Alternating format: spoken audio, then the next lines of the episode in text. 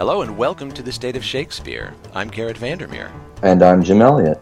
And today on the program, we are joined by Dave Hitz. Hello, Dave. Hi. So, Dave Hitz co founded NetApp, a Silicon Valley data management company, in 1992.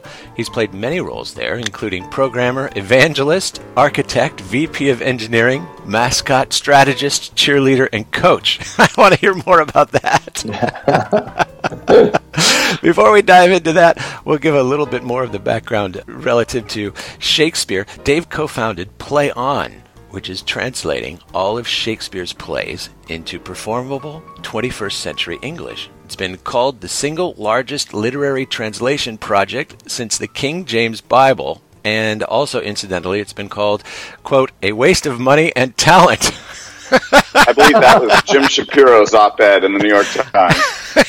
yeah, we did. We talked to we talked to him, and he did mention play on. We also talked to some. Uh, our listeners will will perhaps remember that we've also talked to some of the collaborators in the play on project in the past, and we're we're looking forward to digging into it further now that some time has passed and these projects are a lot further on in development. But um, that's all to come in this interview.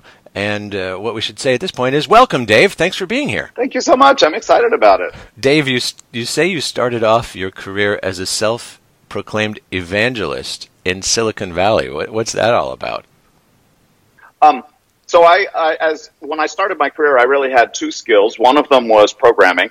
Um, it turns out I'm bad at some things and good at others. But Programming is one of the things I'm good at and also just telling people about what I was doing. So I, I did a startup called NetApp, which you've most likely never heard of. We do the, the data storage that if you file your taxes electronically through the IRS, it lands on gear we sold them. So like it's that sort of thing.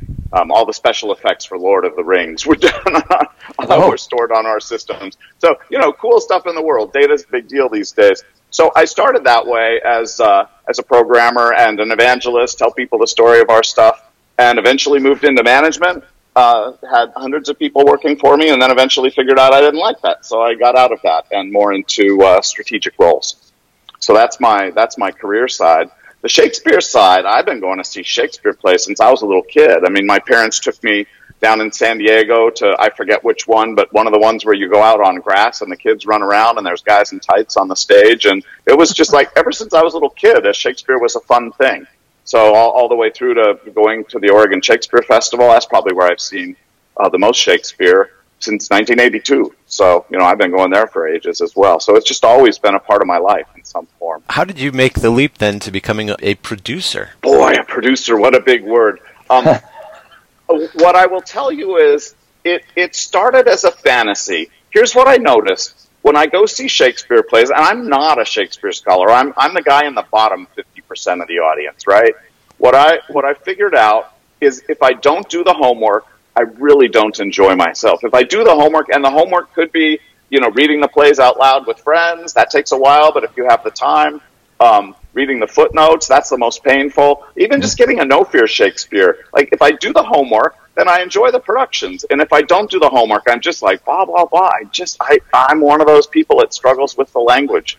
I would like to take a moment to just ask you about the homework exactly because um, is it the stories that you're not following, or is it just that you get like you get lost in the language in the in, uh, of Shakespeare? What I find is a lot of Shakespeare plays have plot pivots, and there's a teeny bit of language that indicates a plot pivot, like they're friends, they're friends, they're friends, they're enemies. Like what just happened? They're enemies, they're enemies, they're enemies, they're friends. What just happened? and if if I read the no fear, then I can let go of the concern about like I'm just confused. I, I don't get it, and and then I can listen to the language. I can watch the pageantry. You know, if it's a if it's a good production, I can just enjoy it. Whereas if I don't, there's just too much stuff. I feel like I, I don't understand the characters. I don't get why I should care about them. Like the plot, not every play does that, and and a play that you know Romeo and Juliet, they're going to love each other. Their families hate each other. Okay, they're going to kill themselves. Like, you know, if you, uh, one that you know, but even with those, I find, for me, the easiest, the fastest homework is, well, these days it's a play on play if I can get a hold of the, the translation. But a no fear is fine. It, it, the no fear is not about the language. The no fear just smooths out all the bumps so that I, I know what's happening. I read it the day before. Then scene by scene, it's like, yeah, yeah, yeah, I've got it. My brain, and and that that loosens me up to to just ex- enjoy the whole experience. Well, the kind of homework that you're talking about sounds like more than just a casual investment. I'm not, I'm not sure that the average uh, uh, playgoer is is going to take the step of reading the play with the footnotes beforehand and or even reading it aloud with friends. That puts you, I think, in in the realm of Shakespeare super fandom. I would say. yeah, but I but I've never, you know, I think Shakespearean English is a language you can learn. I think it's it's probably closer than Spanish and Portuguese, but I think it's probably farther from present day English than say uh, Norwegian and Danish, which are very close. And and some people have just learned that language, and the people who have, uh, you know, it's a struggle because we call both of them English, and I think a lot of the people who've learned that language don't realize the extent to which regular folks uh, struggle with it, you, know, and just get confused, and then don't go to another Shakespeare play, you, you know. Right. Yeah. Uh, so we lose them, which is such a shame. I mean, his plays are so awesome. One of the things that I realized, I, I hadn't really understood this, but Shakespeare is the most translated author behind God. So oh. the, the Bible's been translated more, but Shakespeare's number two. And that tells me something interesting because a lot of people will say, oh, Shakespeare's just about the words. How, how could you contemplate changing the words? He's a poet. It's just the words. If it was just the words, it wouldn't have been translated into French, German, Spanish, Portuguese, Japanese, like almost any language. It, it turns out the plots are really good too, and the characters are, are really good too. So I would never tell people don't go to the original, and I, and I, I hope that our project can be a pathway that people say, wow, I'd like to learn that language. I mean, I've had people tell me they went and learned Russian because they love Chekhov, right? I mean, that's a rare person that does that, but uh, but Shakespearean English is easier. How on earth does it go from uh, you have an idea that maybe it would be great to have modern English translations of, of Shakespeare's texts to actually saying, uh, okay, this is something we're going to do and, and this is how we're going to go about it? Well, the magic is a woman named Louis Douthit, who's the executive director of Play On, which is an independent 501c. Now we, we split apart from uh, Oregon Shakespeare, mostly for reasons having to do with things like negotiating with Actors Equity you, you know, for the for the uh, festival that we just performed. Um, so I went to the Oregon Shakespeare Festival. Like I said, I've been going there for years, and I said, "Hey, I just have this fantasy. I would love once in my life to hear Shakespeare in my native language, present day English." And the first time I went, the artistic director was like, "Yeah, not my thing," which is fine, right? Everybody gets to choose what mm-hmm. what they're interested in. But I went a number of years later, uh, we got a new artistic director named Bill Rauch, and I said the same thing to him. And it turned out he had spent part of his career doing productions of Shakespeare in small towns, uh, often rural towns, and he, he used community actors, and they would work together. Like, how can we understand this? And and so he was very familiar with the idea of wrestling with the language and helping people. And so he said, "That's really interesting. Why don't you come back?" And my brother and I were, were uh, went back and talked with Bill and Louis Douthit, who was the head dramaturg at OSF at the time. And she got very interesting, interested. At first, she was skeptical. And then she said, well, what does this mean? And we did Timon of Athens first. We did Timon of Athens because that's nobody's favorite play. Right. Mm-hmm. it's all, when the, when you do the whole canon, like it's Timon that's last. Right. And, um, and so we did that. And in fact, we got it all the way to a production at the Alabama Shakespeare Festival, which is amazing. I had no idea. It was the largest arts donation in the history of the U.S. when it was made. It's like a square mile with lakes and swans yeah. and two enormous theaters. Ah, man, I was blown away. Yeah, and uh, they, they did a production of Timon of Athens. They did our translation as the closing of their canon. And the audience loved it. People were just so excited to just be able to hear it. And uh, so we yeah. did we did the first one and it was good. We did um, Ellen McLaughlin's Pericles was the second one. Um, I love that play. I, yeah, I, I know n- not everyone has it in their favorites list, but uh, every time I hear it, it's moving up in my appreciation. Uh, and we had a production of that in Orlando, and uh, I was kind of frustrated with how long it was taking. And I was brainstorming with Louis about, you know, is there some way to do this faster? Because it was taking like three years per and a couple. And, and Louis came back, and her idea. She said, Dave, I've been the bottleneck. I've been the dramaturg for all the ones we've done. I think we should fire off in parallel uh, a separate translator for every play, a separate dramaturg for every play, and do them all at once. And so I'd like to I'd like to get all 39 done in three years. And I'll tell you, I had two immediate reactions. Immediate reaction number one was, "You are effing crazy! like, there's no way." And reaction number two was, "But so what's the harm? Maybe we get half of them. Like that would be awesome, and we'd have half." And I will tell you, Louie pulled it off. I believe that she cashed in a lifetime of favors. You know, she called people up, and I, I've, I've talked to a lot of the translators, and they said, you know, if it was anybody but Louis, I learned such interesting things from the translators. So Kenneth Cavender taught me this phrase. He said, translations are like lovers. The beautiful ones are not faithful, and the faithful ones are not beautiful. Hmm. Wow, that's an awesome metaphor. as you wrestle, as you wrestle, and I don't want to get into the whole sexism of that statement, mm. but as you wrestle with the translation, do you simplify and change, or simplify is the wrong word, but because I, I hope these things come out as complicated works of art that, that reflect Shakespeare's original complicated ideas, but but do you make a change in the language that possibly isn't as beautiful as Shakespeare's original words. And in fact, realistically, I think we've hired good poets, but to argue that you're doing it better than Shakespeare's original words, like that's a hell of a claim, right? Okay, so when we first heard about Shakespeare Play On, I think we heard about it through some of our guests that we were talking to. And at and there was definitely some critical response to it when it was first announced, and we were definitely prepared to be skeptical at first. But that having been said, what are some of the the virulent reactions that you've received to the project so far? Um, well, let me talk about what we just experienced in the festival because we did a festival where, where we just performed 39 readings of all 39 plays that Shakespeare might have written. I, I know the canon is more typically 37 or 36. Um, but we figured while we're desecrating the bard, we might have desecrate, might as well desecrate everything he might have wrote. Um, I will tell you, the audience reaction has been almost uniformly positive.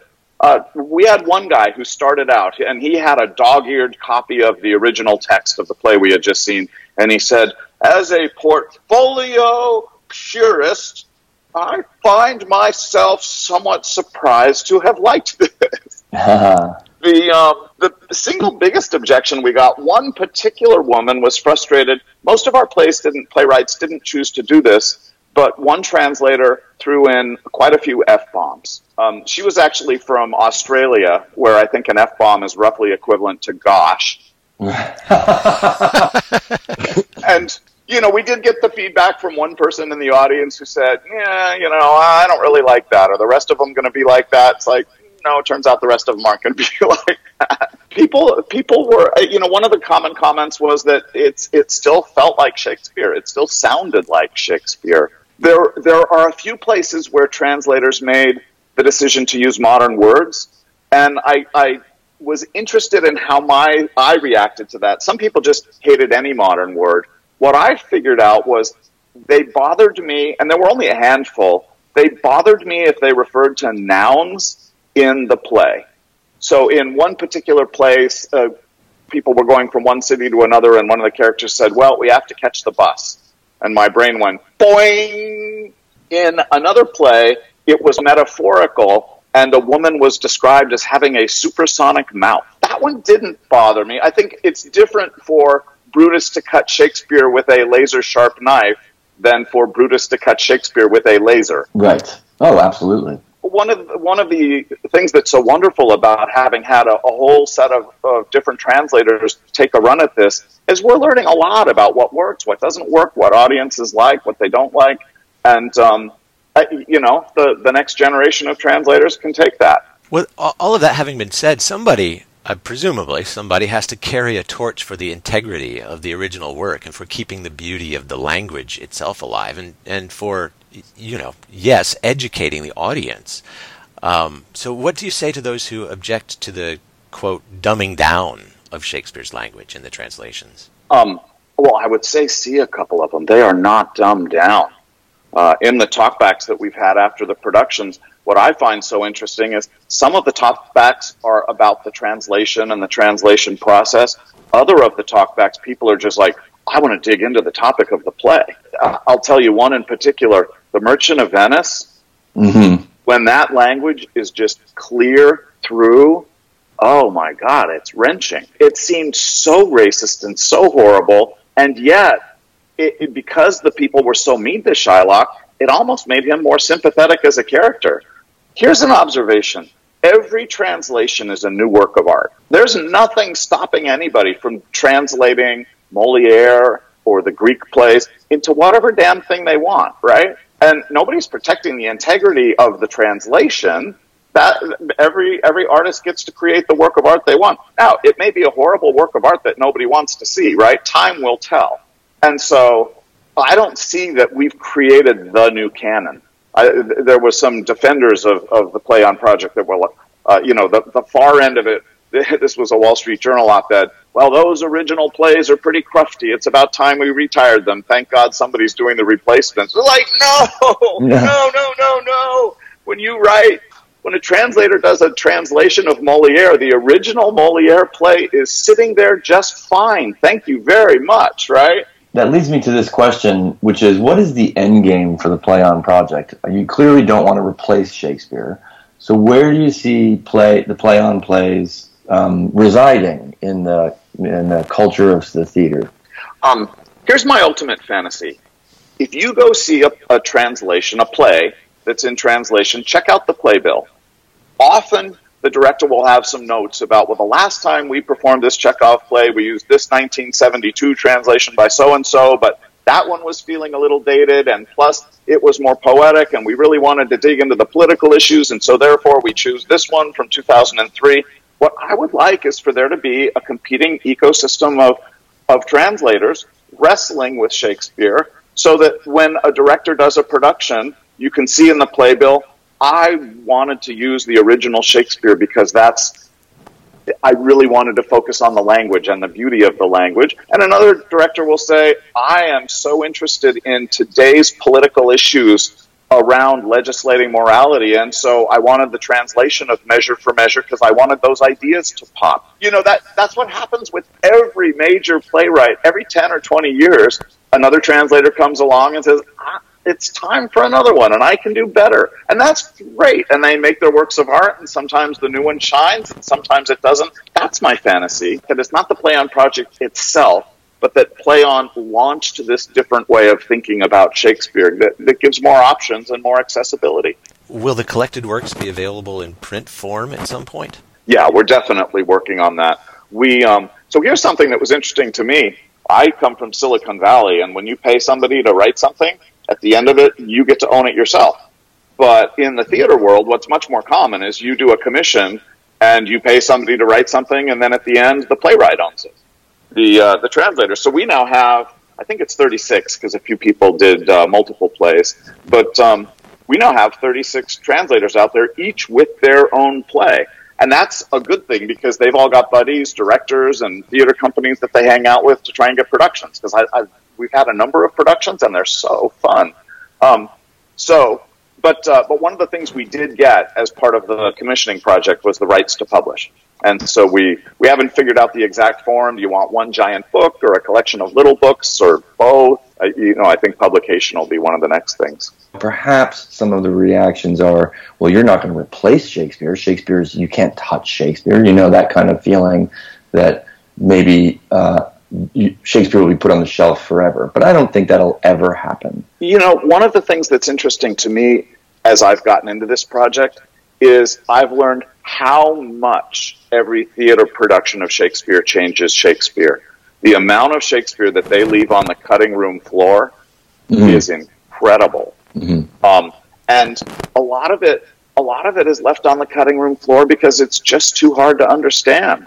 And so I, at some point I wonder, is it more respectful to Shakespeare to throw half of a play away, or is it more respectful to try and resurrect it?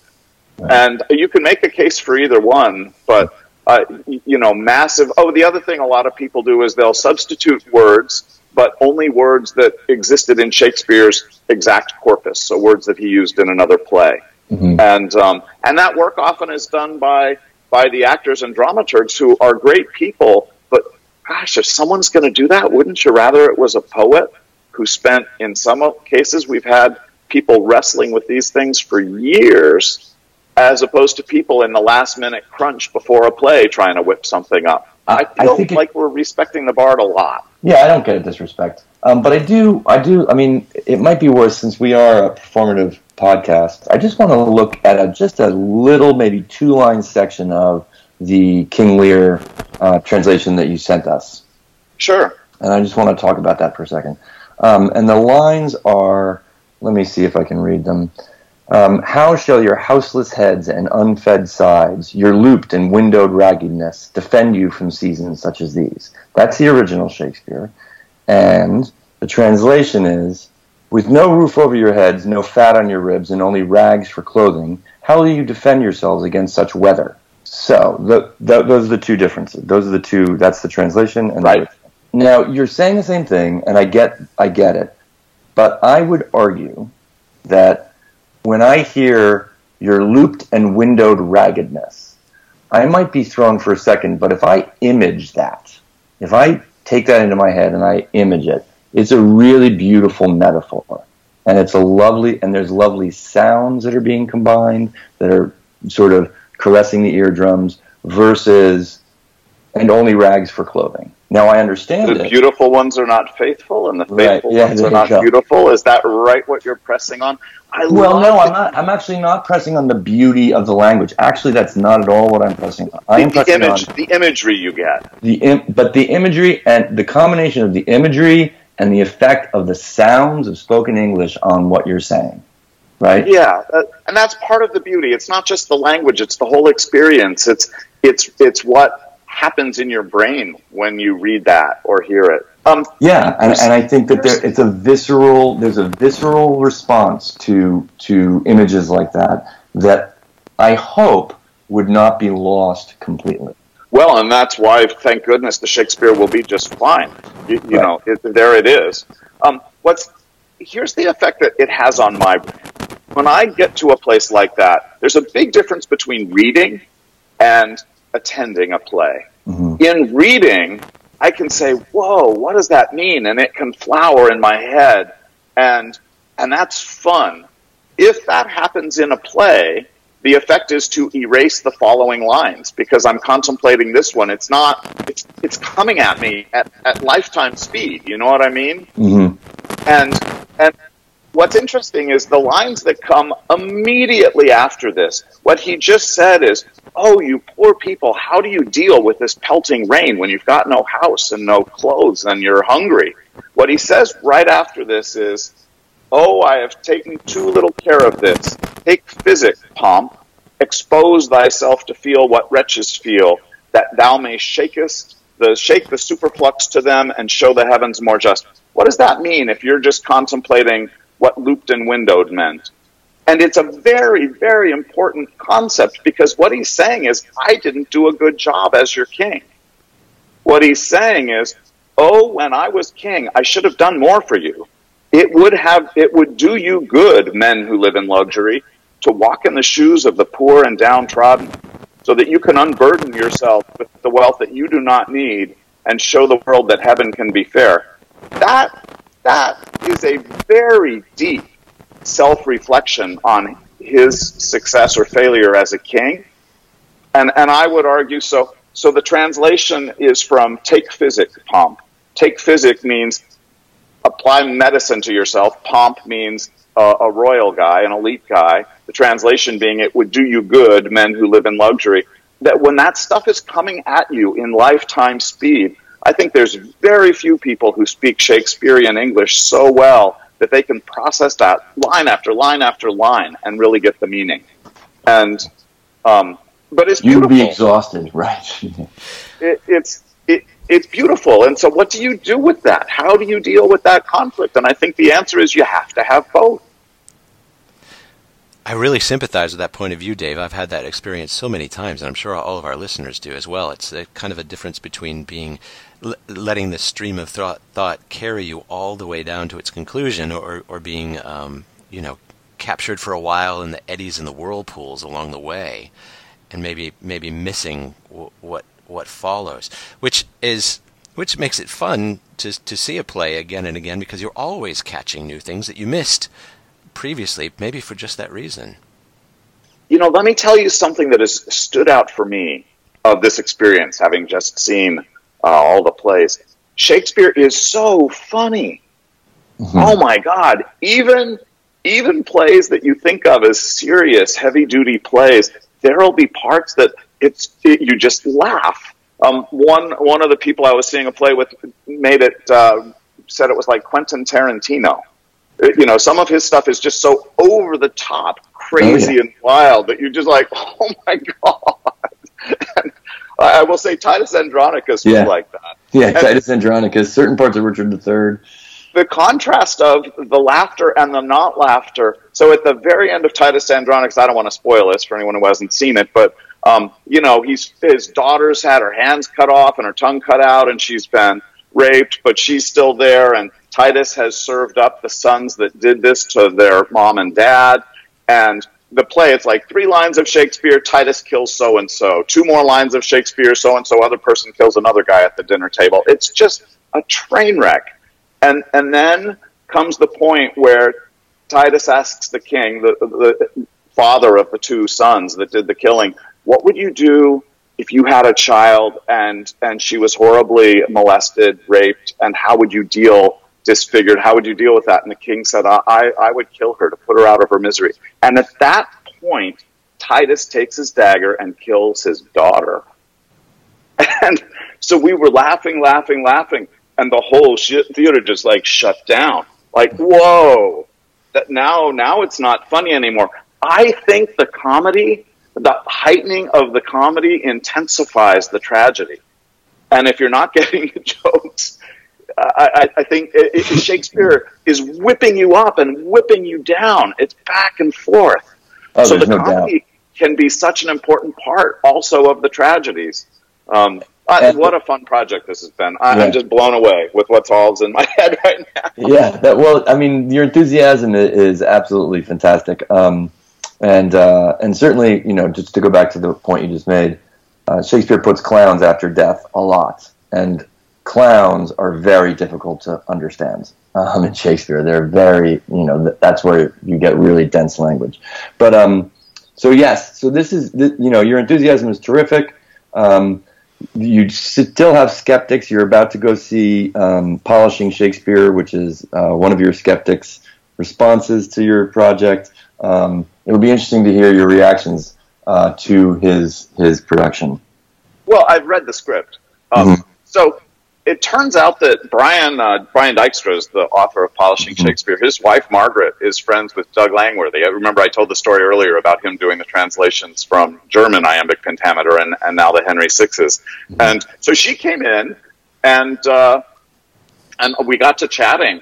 And she's like, "Oh my God, my husband wrote this play. You're the evil guy." so I said, "Oh, that's cool. I want to meet him." So so they came in. In fact, we we did an experiment. The opening night of our, our, the reading of Our Much Ado About Nothing was the night before the opening of Much Ado About Nothing at Shakespeare in the Park. So I invited Brian and his wife to uh, to come along, and we saw both of those back to back. First our reading, and then the one in the park. And it was great seeing a reading ahead of the of the full production as opposed to you know doing a No Fear Shakespeare. It was mm-hmm. awesome, and we had a lot of fun and yeah, chatted well, a lot you know, fundamentally, their view is whenever an audience doesn't understand, it's because the actors and the directors have failed the audience. Correct.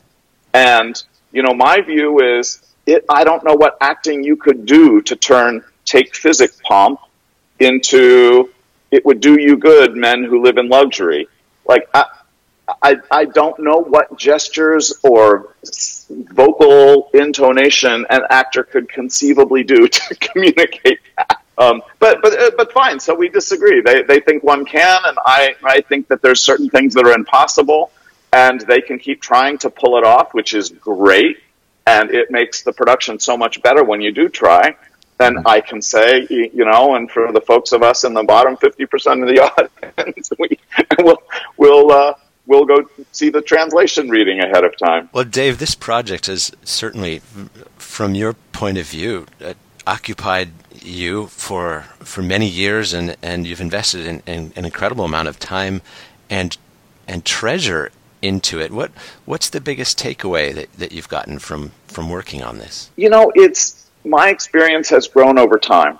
I was very excited to see the very first production, Timon of Athens, and you know, it turns out that's actually a really good play. It was never performed in Shakespeare's life, but Kenneth Cavender did both the translation, which is a line by line exercise, but also adaptation. You know, cutting scenes, moving them around, rearranging a little bit. So he did he did the translation first, and then the adaptation.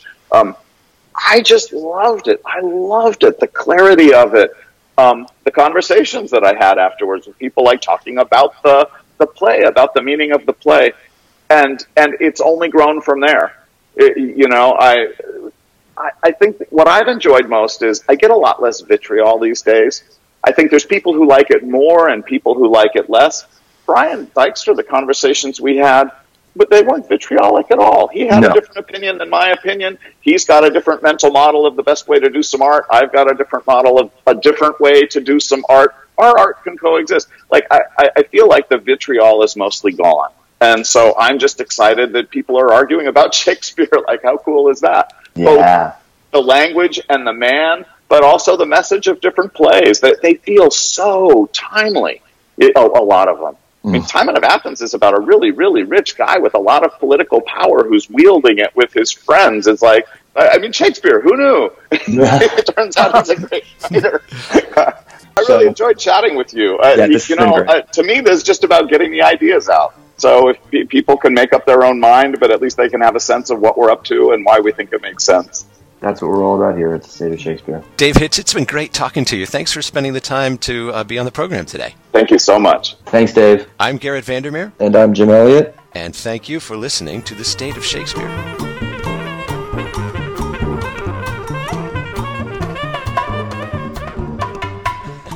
Thanks for joining us for the State of Shakespeare podcast. We invite you to visit stateofshakespeare.com for more episodes, information about each of our guests, and the Shakespeare text you heard on the program, and much more. And we welcome you to join the discussion by liking us on Facebook. That's www.stateofshakespeare.com. Thanks for listening.